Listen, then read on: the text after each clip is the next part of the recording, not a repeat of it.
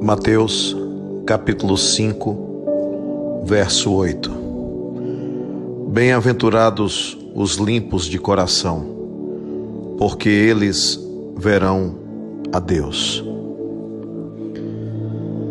Estar limpo é estar livre de toda aquela sujeira relacionada com os julgamentos relacionado com as experiências infelizes, relacionado com as amarguras, relacionado com os lamentos, relacionado com as reclamações.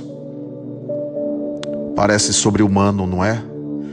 Parece extremamente difícil, mas a chamada pureza de coração ou coração limpo tem muito a ver com a proposição que Jesus fez de nos assemelharmos às criancinhas, cujo olhar em volta é um olhar de encantamento, de celebração, de gratidão, de sorriso, de descoberta, onde não há espaço para cobranças, onde não há espaço para condenações, onde não há espaço para a avaliação da vida do meu irmão, do meu semelhante, onde não há espaço para que eu possa classificá-lo, marginalizá-lo, rotulá-lo ou taxar a sua vida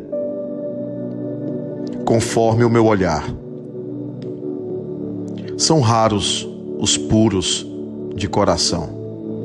A pureza de coração também exige que se enxergue a realidade tal qual é.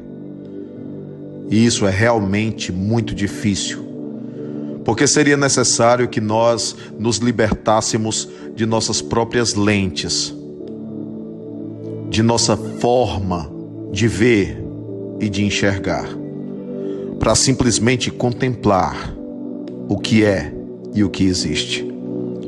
Talvez seja assim que Deus enxerga cada um de nós e nos enxerga por dentro.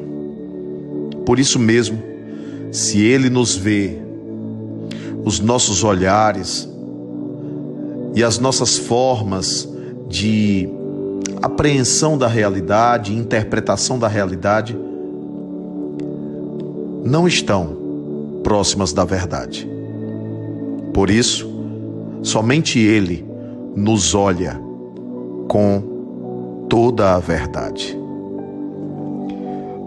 Eu espero que você esteja trabalhando a limpeza do seu coração, a pureza do seu coração. Eu também estou correndo atrás. Porque, na verdade, nós precisamos de evangelho na atitude.